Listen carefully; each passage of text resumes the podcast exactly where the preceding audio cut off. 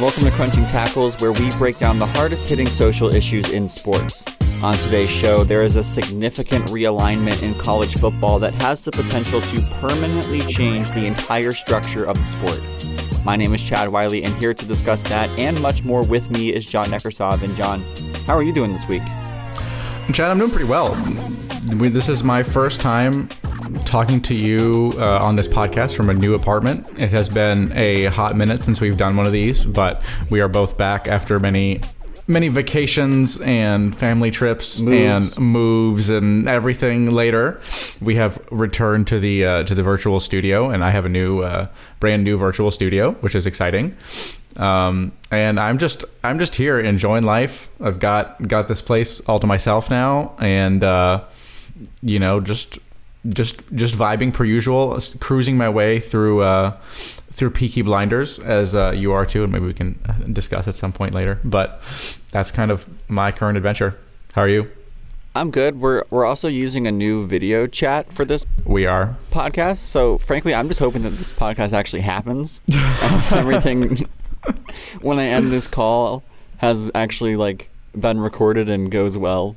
So we'll see. No guarantees, Things will guys. happen. But but but but we are we are doing our best to get this content into your hands after after a long hiatus. So here we are.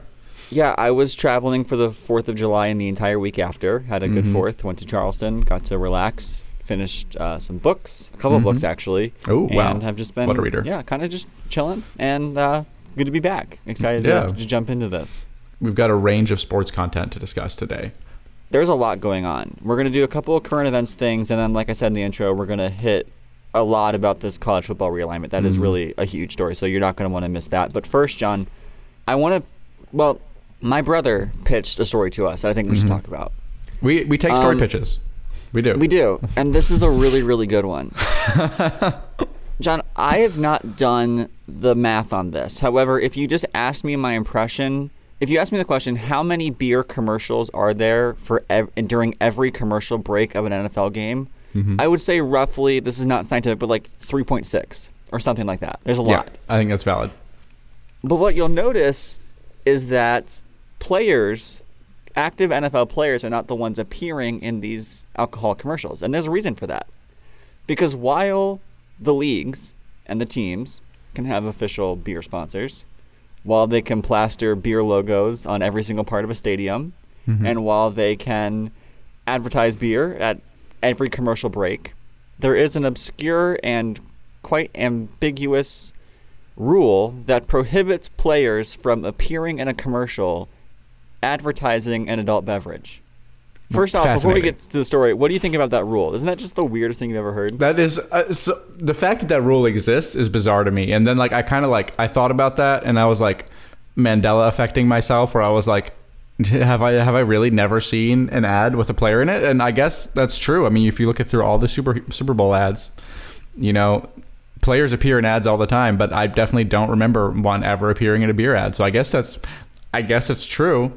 And it's a strange rule because It's very odd. the the league is like directly related to all this. Like there's alcohol money everywhere. It seems like a strange. I don't know where that rule originated from. Maybe we should do some research on that at some point. But it just it seems odd to me, given that it's not they're trying they're not trying to keep beer ads off the airwaves or something. Like strange.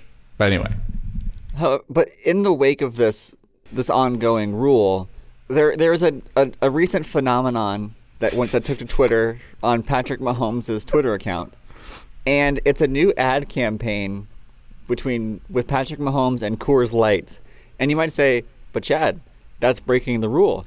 No, it's not, because Patrick Mahomes in this video is not advertising for Coors Light the beer. He's advertising for Coors Light the light, as in a flashlight made by the Coors company that is apparently a real flashlight that since the creation of this ad campaign has completely sold out online. So already winning Coors Light. mm-hmm. If you haven't seen this video, if you just type in Patrick Mahomes Coors Light on any Google search or on Twitter or on YouTube, you'll be able to find this video. It is hilarious. I believe it deserves a screenwriting nomination at the Emmys for how creative it is. Absolutely. I literally I think it's maybe the most creative ad concept I've ever seen. It's literally Patrick Mahomes, right, holding a flashlight with the Coors Light says like Coors Light logo on on it. it. right? Yeah. And just doing everything that you could imagine someone doing with a beer, but with a flashlight. And mm-hmm. I don't know. It's just it's just a brilliant concept and it's hilarious and it's just I just would they they made the ad as if to say they didn't know about the rule and then we're like, "Ah, shoot. We can't do this. We should create a flashlight." Which I'm sure is not true. I don't know. It's just one of the most interesting marketing campaigns I have ever seen to work around a rule like that. And I hope I hope uh I hope this ad continues to do traction because it may be the cleverest ad concept I've ever seen.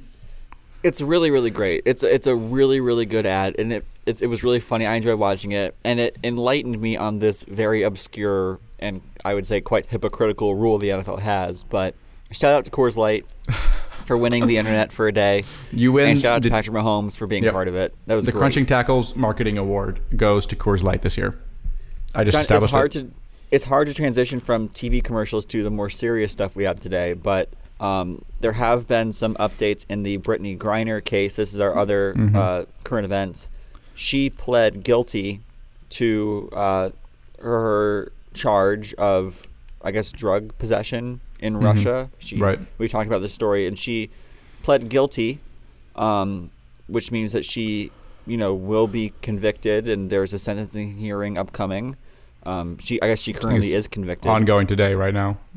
Yeah, and so the, I guess you said the the sentencing hearing is today. I'm, I think at least part of it. I think like they started Okay. hearings today.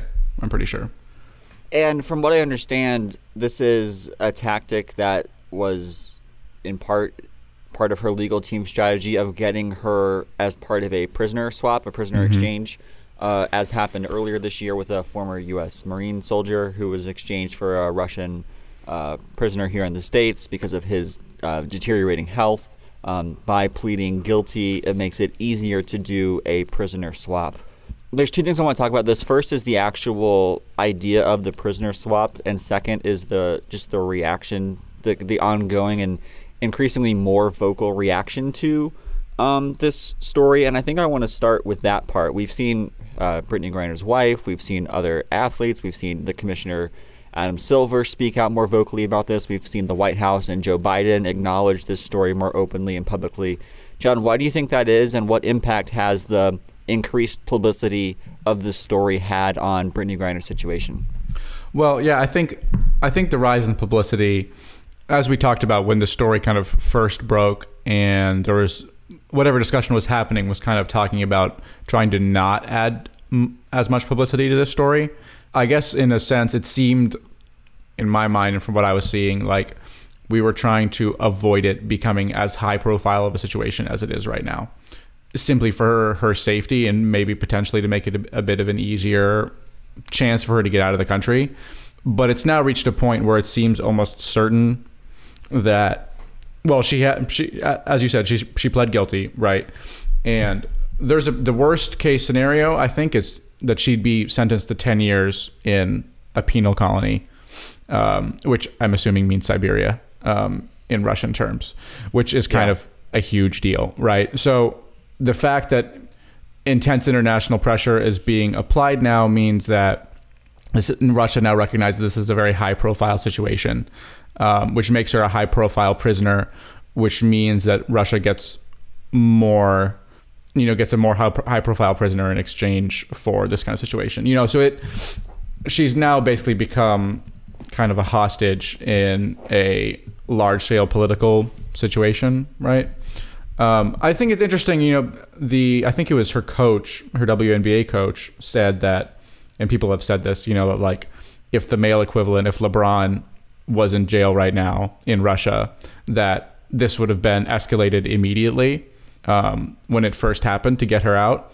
And in a sense, that may be true, but I also wonder, like, how difficult of a situation that would be to deal with Russia with him being such a cultural icon. Like I think Russia might that would honestly even play into Russia's hands. It's not like Russia cares about American public opinion about their athletes. So I I feel like the US has tried to do its best it seems here and making sure the situation doesn't get out of hand. I guess the hope is just that the prisoner exchange goes well and she doesn't end up actually like being forced to do time. Yeah, I think that that comment specifically by the WNBA coach kind of mi- really missed the mark for me because Yeah. uh, that person attributed it to uh, Brittney Griner's uh, sex and gender, Mm-hmm. which is frankly not the factor, given the fact that there are, well, there is one, and as a month ago there were two male American citizens detained in Russia. Like it's not like oh, if you're a man, you get to you, this won't happen to you. It's a matter of celebrity, right? Right. It has nothing to do with gender. The fact is, LeBron James and Brittney and Brittney Griner are different types of people. If and but the same would apply to a woman of the same status as LeBron. Like if Taylor Swift, Right. Not that she ever, right? But like, like it's, it has it has very very little to do with gender. In fact, Right. it has nothing to do with gender. It's about celebrity. And right, there and, would and be Russia doesn't care, you know, about any Right. of those things. Russia is just, you know, causing problems Right. around the world. Russia is at war in a sense with the Western Bloc. So, right, and that there are at currently men in Russian American citizen ma- males in Russian prison as well, who Um, may potentially I- be part of that exchange. But yeah, I've been really uncomfortable with um, this whole situation, particularly the comments by uh, Brittney Griner's wife that she's made, particularly her direct appeal to President Biden. Um, it's an understandable appeal in which she basically said, I think she's like almost word for word, whatever Russia's asking of you, do it. Like, bring my wife home, um, is, is, is what she said to Biden. And I- understand that from her perspective. I understand why her only priority is the return of Brittney Griner. However, I don't think that we should be writing Russia a blank check to do whatever they want in return for um, this. And particularly, John, in regards to you mentioned part of a prisoner exchange, particularly in regard to who Russia is indicating they want back from this deal. I don't know if you're aware of this, but Mhm, I have um, seen it. They w- they want Viktor Bout, who is a notorious arms dealer. Uh, he was sentenced. He was part of a. He was uh, arrested as part of a sting operation and was convicted in American prison, in American court. He's he's served most of his sentence, which is probably the reason why this could be a viable thing to do. But if you're young like me and don't know much about the story of Viktor Bout, his nickname is the Merchant of Death. He is a notorious arms dealer who has provided weapons for terrorist organizations across the world. Mm-hmm. He is the inspiration for the movie for the movie Lord of War, which stars Nicolas Cage and Jared I was like, that sounded Hawke. familiar. yeah, Lord of War. Nicolas Cage plays a character that is inspired directly from Viktor Bout. So this is this is not not a nice person, not someone you want returning to Russian soil. But again, that's who Russia wants, and these kind of statements when when when when Biden and when the White House is getting this kind of pressure makes it more likely that in exchange for re- receiving Brittney Griner, we are going to be sending a, essentially a terrorist who was notorious for arming other terrorists to wreak havoc against the United States and other allies. So right. uh, that's what makes me just very very uncomfortable with with the whole situation. Yeah, no, I definitely I agree that situation makes me uncomfortable and it's also just I don't know, the whole public response to the situation has been weird. LeBron released a trailer for like his upcoming uh, I guess his podcast The Shop that's coming out Yeah, tomorrow it's so we don't know HBO his full show. comments yet. Mhm. Yeah, it had this this particular episode had uh, notably Marcus Rashford on it, but I don't Oh, know who nice. else was on it. But yeah. Um, but yeah, he he basically is quoted in the trailer as saying, "How can she feel like America has her back?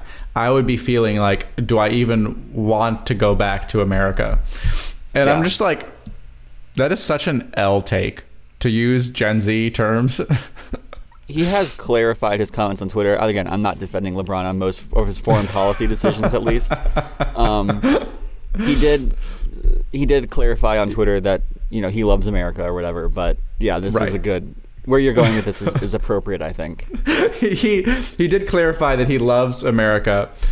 Uh, Nevertheless, nevertheless, I Yeah. feel like it's a strange thing to say in this circumstance. You Yeah, have someone odd. who is literally imprisoned in Russia, who's being transported, according to reports, in a cage back and forth to like, you know, like hours on the road on her way to trials. And you're like, man, she must want to stay there. I'm like, have you lost your mind? like, it's it's real bad. coming from coming from the person who refuses to speak about China, basically in any situation, and doesn't talk about dictatorial regimes, saying something like that is just ridiculous.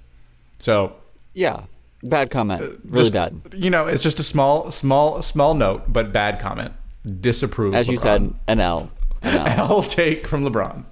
Yeah, I again the as we talked about this the last time, but you know when the pressure on Biden increases, it only makes this a better situation for Russia.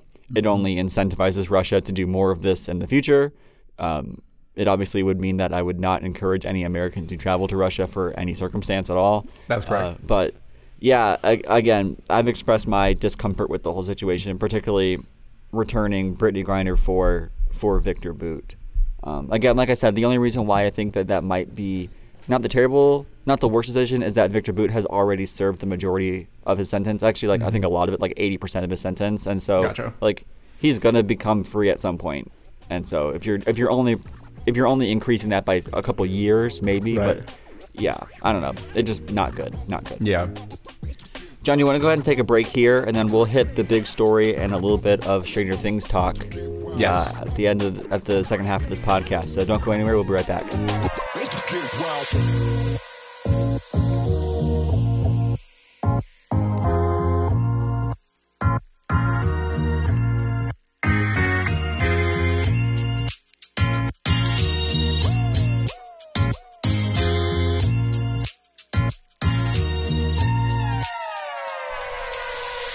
We are back on Crunching Tackles, and we've got the big story this week. John, the, the big headline about this story is the fact that two Pac 12 teams are moving to the Big Ten, UC, USC, and UCLA. This is in the wake with of Texas and Oklahoma moving to the SEC last summer.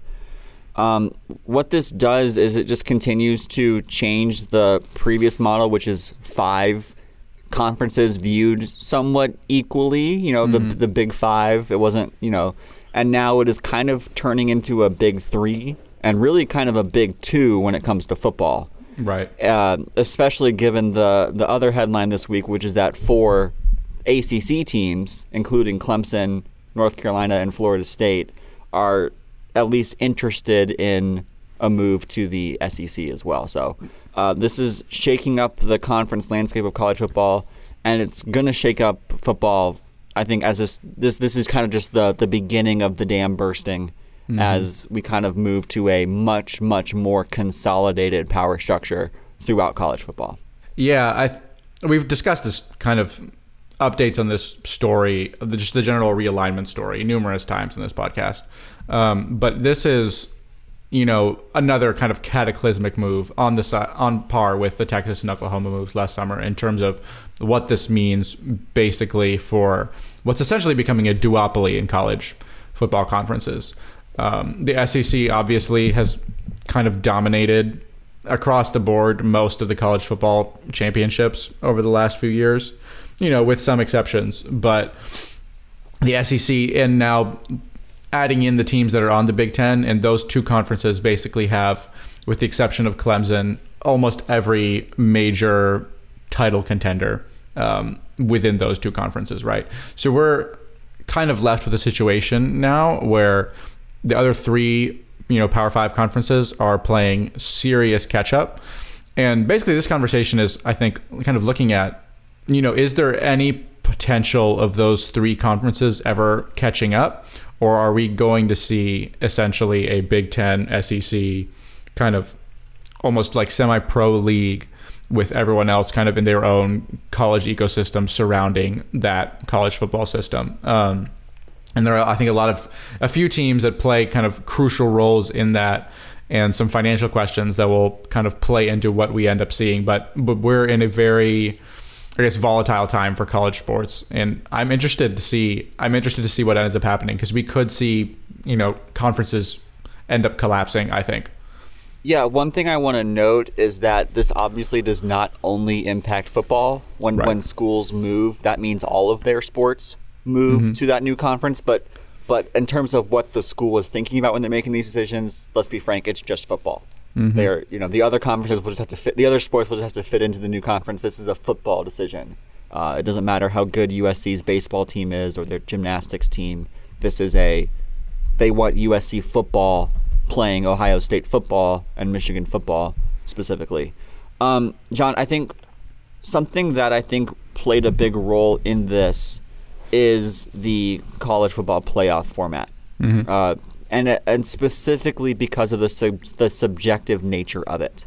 When the BCS computer was determining the national championship game, that kind of meant that you know it was, it was kind of open to whatever the computer thought. S- Scheduling didn't matter as much, things like that. But given the specific criteria that the national playoff committee has indicated is determining who's getting into these playoff spots, the conference you play in, the strength of your schedule ends up being a huge factor. Mm-hmm. And so that's why there's only been two Pac 12 teams, I think, in the playoffs. Mm-hmm. Uh, Okay. Washington was one, and I think there was another one. I don't remember for sure.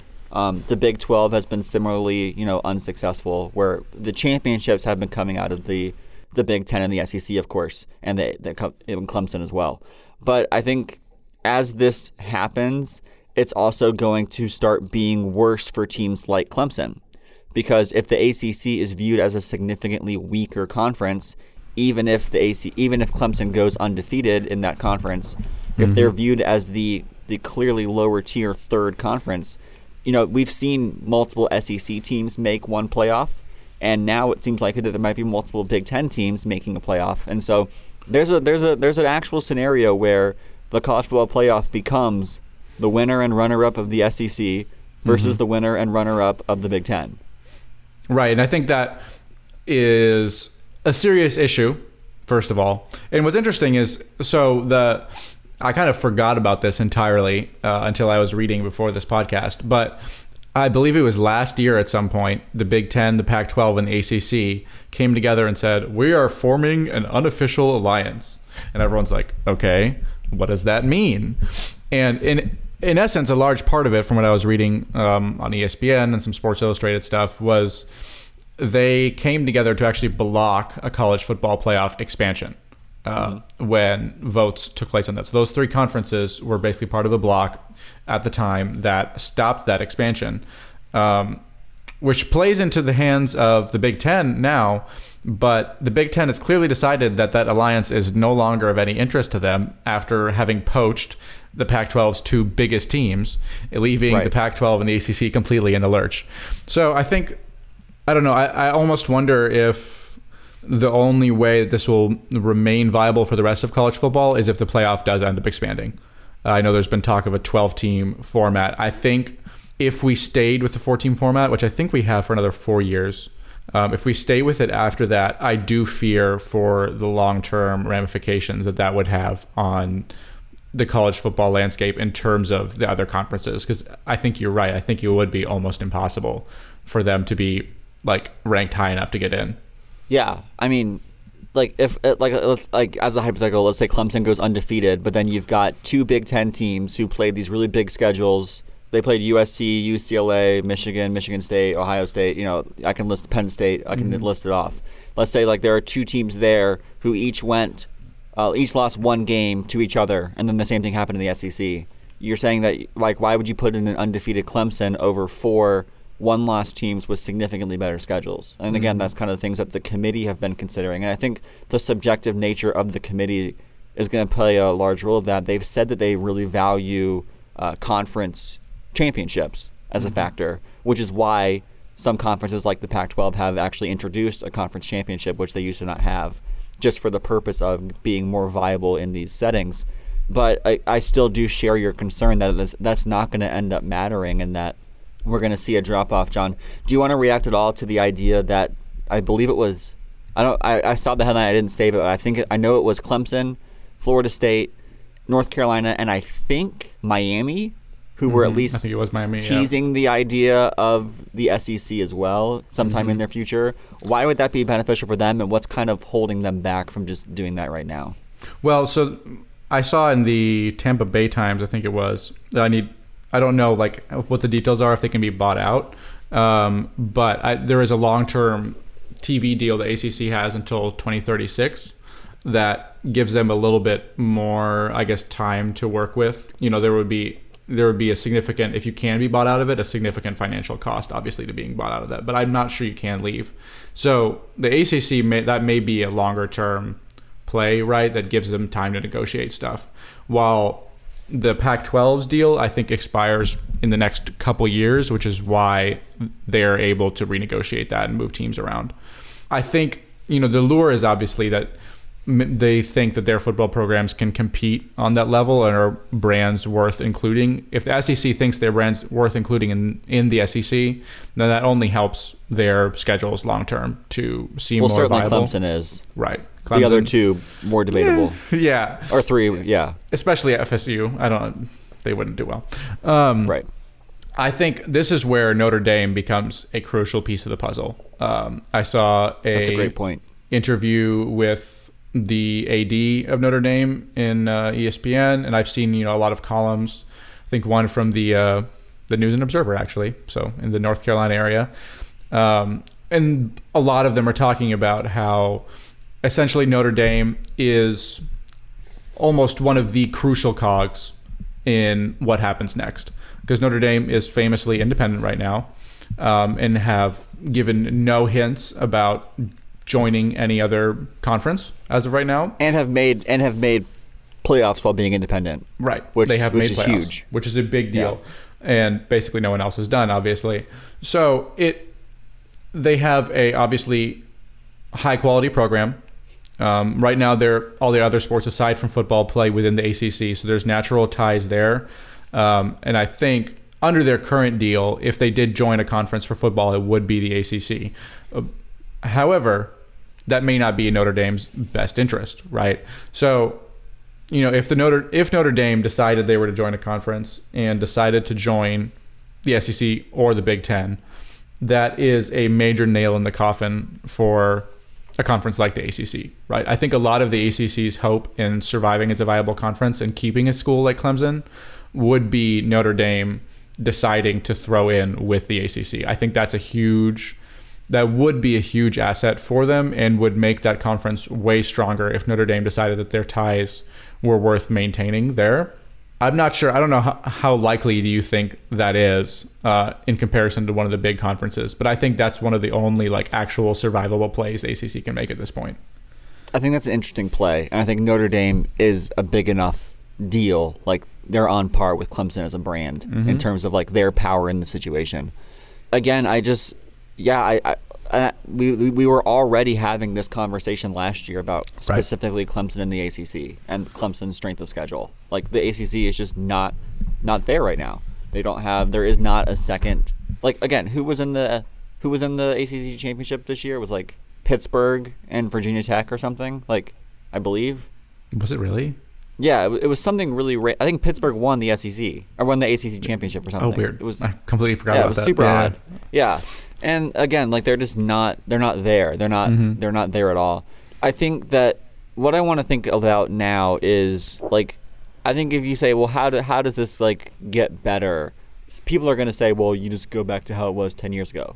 Fair enough, but like realistically, if we if we take for granted that, that this kind of realignment is well, it's currently happening, but is going to continue happening. Absolutely. What are are there any ways that you've thought about how this could not maybe not be salvaged? 'cause I don't think it's actually broken. It's just different. But what would be some of like the ways that this could be improved competitively Mm-hmm. to to to maybe slow down this this merging into one or two conferences and to to create uh, fairness across the board? So I think there are a couple factors in here. One is the competitive nature of college football that I'm thinking about. And on that end of things, there's a sense in which I think this actually will be the realignment will actually be good for the sport competitively. Um, like you said, I don't think the cat can be put back in the bag. So I don't think we're ever going to get back to that kind of truly amateur, you know, scholar athletics um, place that you know like everyone always talks about as like the golden age of college football and whatever of having like you know it being a little bit less money driven um, we're not going to get back to that especially with nil rules arriving but you know you've seen over the last decade or so that a few schools like ba- alabama and clemson essentially have dominated the college football playoffs um, and they've won title after title. Obviously, Nick Saban has done a great job at Alabama in building programs. You know, consecutively, they're able to do that. But the problem remains that those, you know, like few super schools have basically dominated the titles. And in kind of a European soccer problem, you know, the schools with all the money are able to simply just outperform all the other schools through recruiting. Now through NIL stuff, it's I think it's just going to become more and more like that. So, I think some of these, you know, big schools but not like super schools like Alabama um, being able to kind of join in with the SEC and so not like pool resources, but they're able to share TV money a lot more.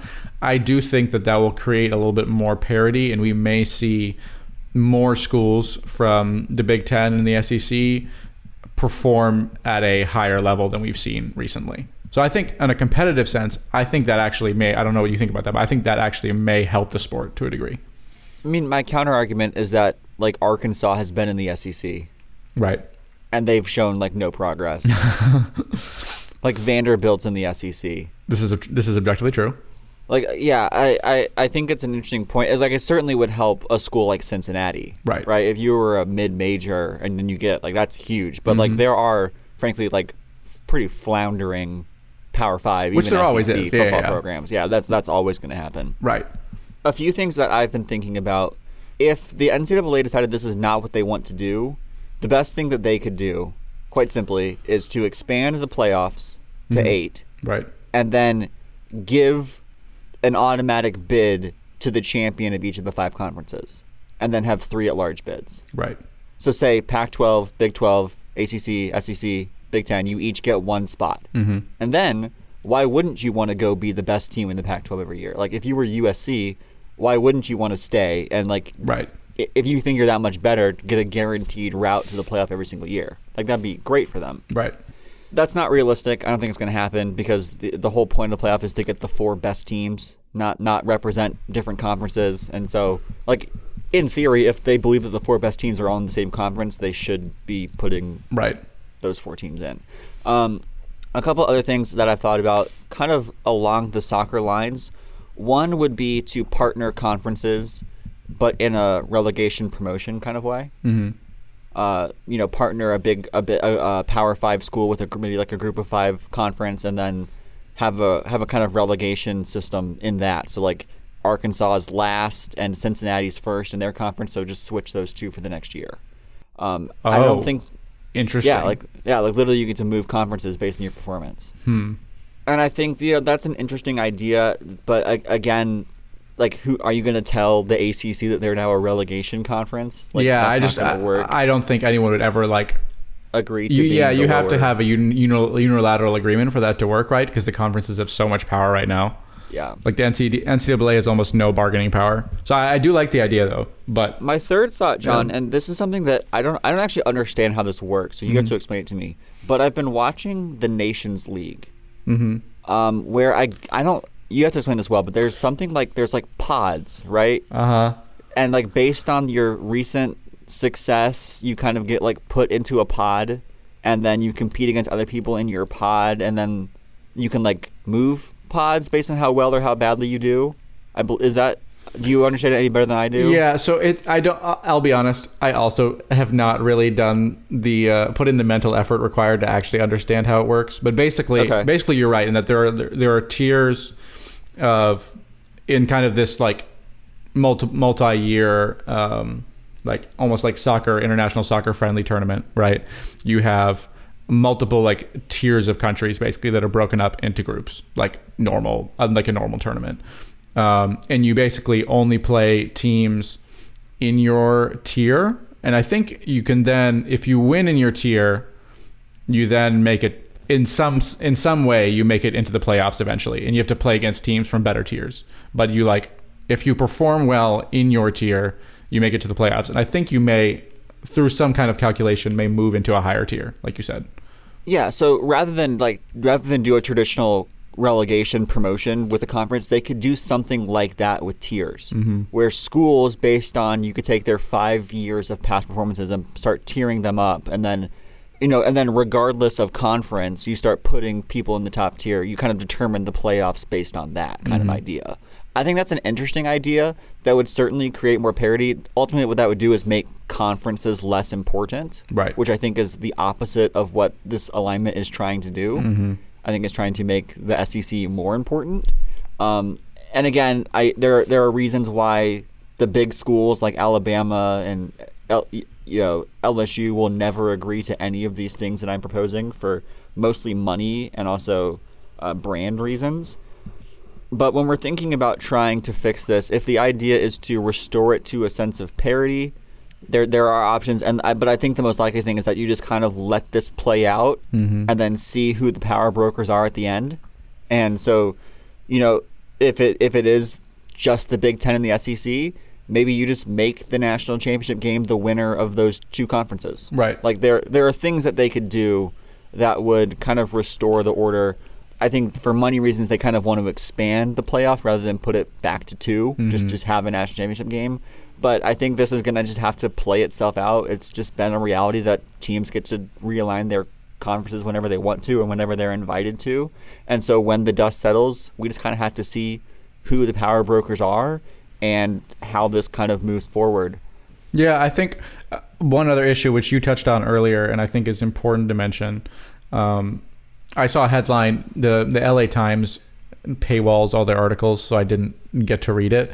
But he was basically talking about how part of UCLA's decision to move um, was partially driven by the fact that they were finding it very difficult to fund their Olympic sports, um, and I think that issue plays it will play a large role in a lot of these discussions moving forward because all of this is about college football, right? Yeah.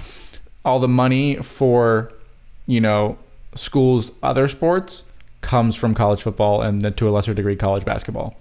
So, I do kind of worry for the future of the non-SEC Big 10 non-football landscapes because there's a potential that the financial viability of football programs outside those two conferences may become less viable.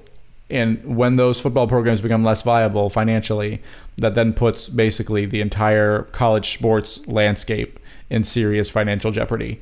So I don't know how doomsday that is, but that's just kind of something to keep an eye on and is something that worries me to a degree. Yeah, I think it does to an extent, and I think it doesn't to an extent. Yeah. Because it does in the sense that, you know, the money from football. So football generates a profit. Right. Basketball either generates a profit or breaks even, and every other sport kind of takes a loss and is funded by the other two sports. Right. And so, so from that standpoint, yeah, what football conference you're in does have a direct impact on all the other sports. In the sense that it doesn't, is just the fact that conference play is significantly less important in every other sport Right. like like when you have a 68 team tournament instead of a four team tournament you you like you can get seven or eight ACC schools in the in the March Madness and so Right. conference conferences actually matter a lot less than the other sports but the money in the conferences end up mattering The money is the money is what worries me in particular. Yeah. Not necessarily how the other sports will like fare, but just like will there be the money long term for all of them to survive? So I don't know. Yeah, something we haven't talked about at all is kind of the NIL implications of Mhm. this. You know, what what is it? What being an athlete in the SEC? How does that impact you? Will will will will that impact what kind of teams players want to go to? What kind of conference they're in? We can talk about that on another podcast, John. Any other thoughts about this story before we kind of get to a little bit of pop culture and wrap up here? I think we're about forty minutes in, so Mhm. two thirds of the way. I think, yeah, I I think those are my main thoughts. Quite honestly, I think I think it's like I said. I think a lot of this, the next steps hinge to a large degree. I think on Notre Dame being one of the loose pieces of the puzzle right now. What do you think they'll do? Honestly, I mean, my gut says I think they'll stay independent for a while.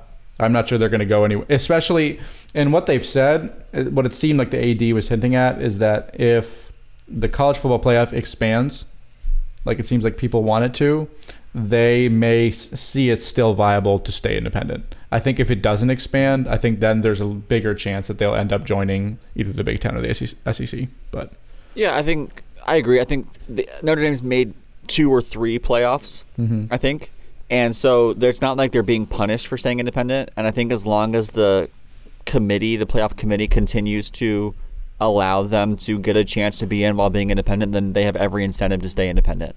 And I think the only thing that would push them to a conference would be if the committee basically said you have to be in a committee, you have to be in a conference to make the playoff. In which case, I would imagine that locationally they would go to the Big Ten. Right. Would be my would just be my assumption then. Yeah, so so Jack Swarbrick, who is the the AD, basically said out and out. He said the three things would make continuing as independent unsustainable would be quoting the loss of a committed broadcast partner, the loss of a fair route into the po- into the postseason, Yeah. or such an adverse financial consequence that you had to reconsider. Um, so those are kind of the factors they're looking at, you know. And if any one of those three things happened, they'd move. If not, I- I'd guess they'd stay. So Yeah, and I think I think the route to the postseason is the biggest one Mhm. because the committee has continually affirmed them what they're doing by Right. by putting them in the playoffs, despite not being conference champions. Which is unique given that he's actually on the committee, the Yeah, only AD yeah. on the committee, which I did not know. that's true. Hmm. Interesting. Well, John, it is uh, July fourteenth. It is. It is two weeks post hence from the finale of Stranger Things season four, Correct. a season of television that you binged to catch up to, I did. and you finished it on time. I did. and um, we've had some time to sit on it and think about it. And we haven't really talked a whole lot of Mm-mm. Stranger Things, certainly as much as much as we have Star Wars or Marvel on this podcast. But let's do 10, 15 minutes on on Stranger Things. What what what? First off, like, what has the show meant to you, and then what has this season kind of done for you? I, I'll just be real. First of all, I've.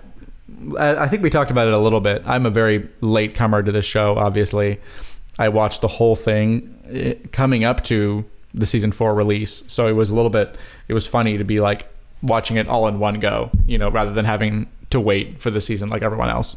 I don't know. The characters just really kind of have constantly stuck out to me in every season. It's just such like a such just like a, a warm-hearted show, I guess. Like it's intense and scary at times, you know, but it has such like a, just a strong emotional core to it that I think you know any good, any truly good show has to have. You know, like Ted Lasso, we, we which we've raved about. You know, was so popular just because of a, a different emotional core, but like you know, just a similar feeling of like you feel the characters in a very profound way. Um, and I felt that way about Stranger Things for sure. There's just so many characters to love. Like I love the all the sci-fi stuff and thriller and you know like horror elements of it. But I think to me the biggest draw has just been like I don't know the spirit of the characters. So so I've overall I've loved the show, the music, the '80s vibes, um, and season four overall I thought was I thought was great. I there were some incredible moments. There are also some. I, I want to talk to you about the finale in particular because we've talked about it a little bit, and I'm. I think I had a little bit more mixed feelings than I expected about the last two episodes. But overall, I thought it was a really strong season, um, headlined by Eddie. May he rest in peace, playing quote the most metal concert ever. Yeah, yeah. I think it is my favorite season of Stranger Things. Oh, really? season okay. four. I think so. The, the the things that I didn't like, I felt like the story was obviously split into four distinct parts, Mhm. which I think, given the significance of the number four, as we learned in the finale, ended up probably Right. maybe being an intentional choice that I will appreciate more on a second viewing, Mhm. having understood why. I think that was the only major weakness to me, though, was just that the story felt like four different things kind of running simultaneously Mhm. without much cohesion until like the very, very end. Right. Um, which, when you're watching it for the first time, I think did cause me to struggle a little bit. But overall, I thought it was a really, really, really good season of television. I think it, it was my favorite season. It had the best character development. It had some of the, you know, these kids are also becoming much better actors. Mhm.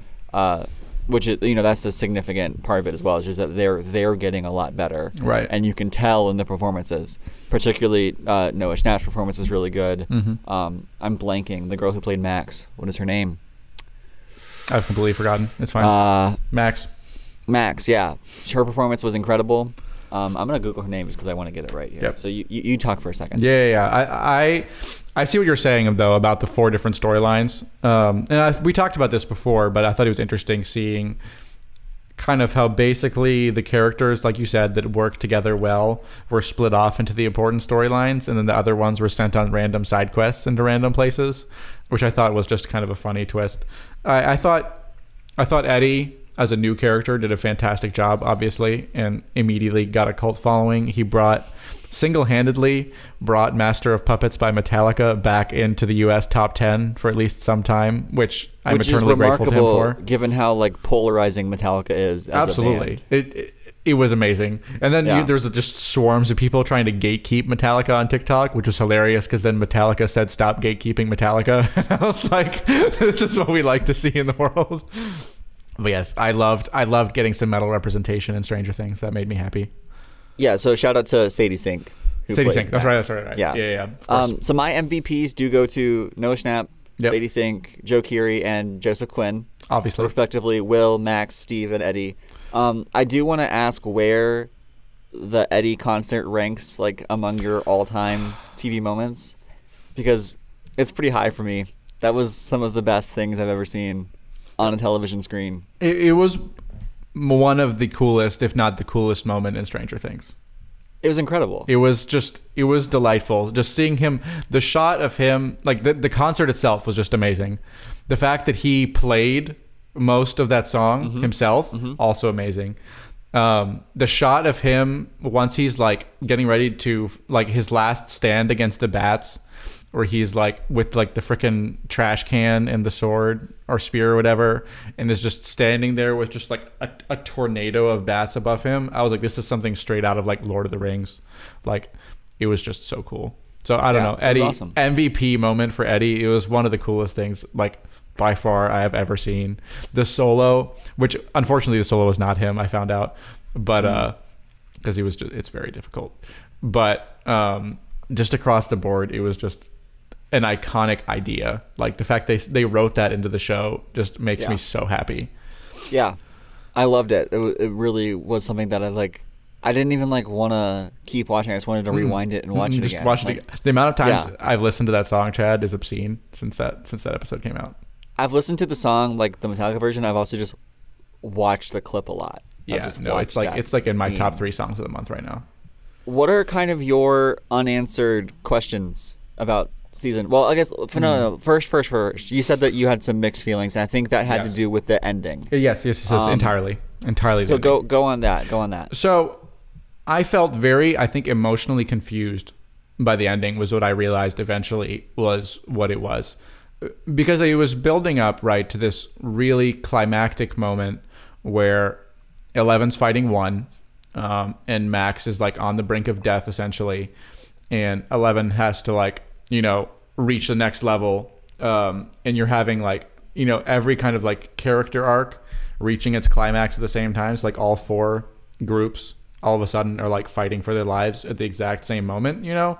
And it's building up to that tension. And it like resolves in this one moment where like, you know, like Hopper is like beheading the Demogorgon, which was amazing, by the way. Um, you know, and Eleven finally seems to like kill one. Um, and it felt like that was supposed to be like some kind of emotional resolution right there. Um, and then it seems like he's quote unquote dead. And then all of a sudden there's a time jump of like two days. And that for me was like super confusing, I guess, because I just assumed that like Vecna was not dead. And it Right. seemed like they like sort of were acting like he was, and everything was just like kind of like peaceful and quiet. And then like the ending obviously happens, and they're like, oh, actually the gates have opened. But I Well, was I like, didn't get that impression because the body was gone right. when they got out of the house. I guess I was mostly confused by the gates. It was what confused me because the Okay. gates the gates all open, right? You have these gaping holes that are clearly there um, in the middle of the town, and then they're clearly open again at the end of the episode. But it seems like in some kind of interim period, like people were just in the middle of the town and didn't like notice them. You know what I mean? Like the fact, like it didn't seem like it was just an earthquake. You know, like it seems like there's these massive, like lava filled things that are opening up. Like unless everyone just Yeah. like can't see them for some reason, that to me like felt strange, and I just wasn't sure what to do with that. Like I wasn't sure what I was waiting for, if that makes sense.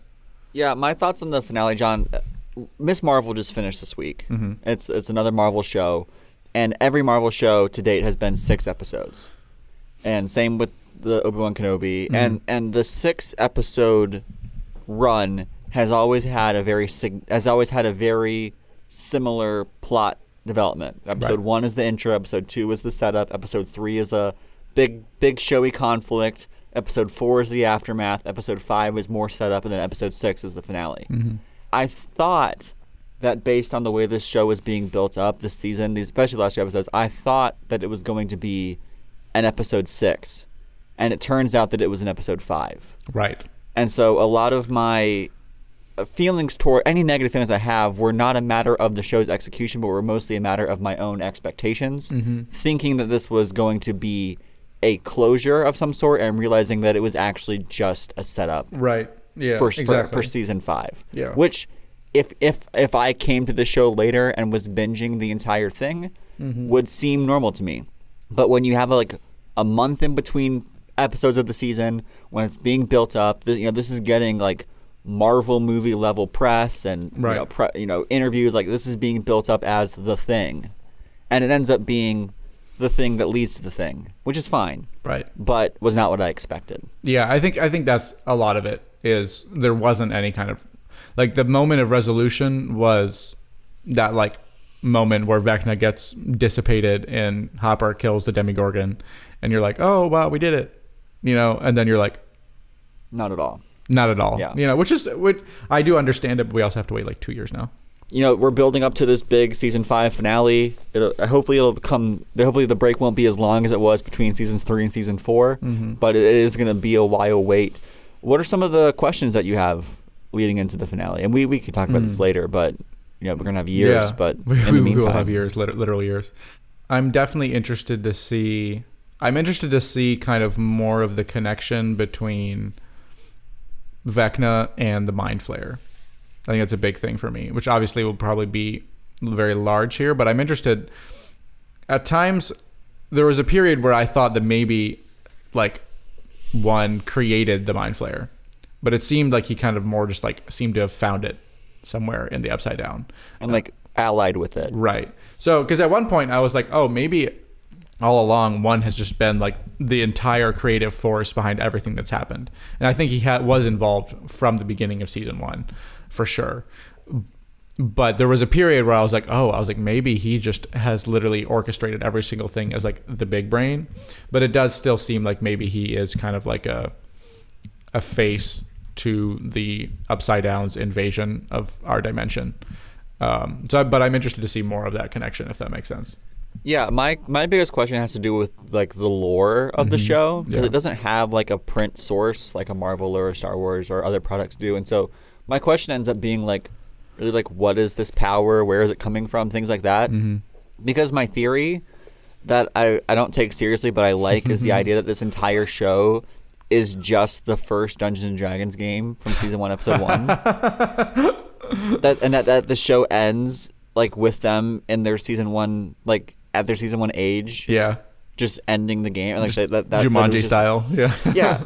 And so like it does seem like the lore is like i guess like vecna is a game of is a not game of is like vecna is a dungeons and dragons character like Right. again i'm just i'm just yeah. that's not a world that i'm in but Mhm. i don't understand if the lore is like entirely contained inside d&d or if they're like I, yeah i i still have some confusion as a as a non d&d player about what exactly is the world that we're living in here right. um, and if it is just one giant extended D and D game, like that's pretty cool. That would be hilarious. I. That would be such a funny twist. Honestly, it would be disappointing because I feel like it should be actually happening, but it would be hilarious if it if it was just a game the whole time.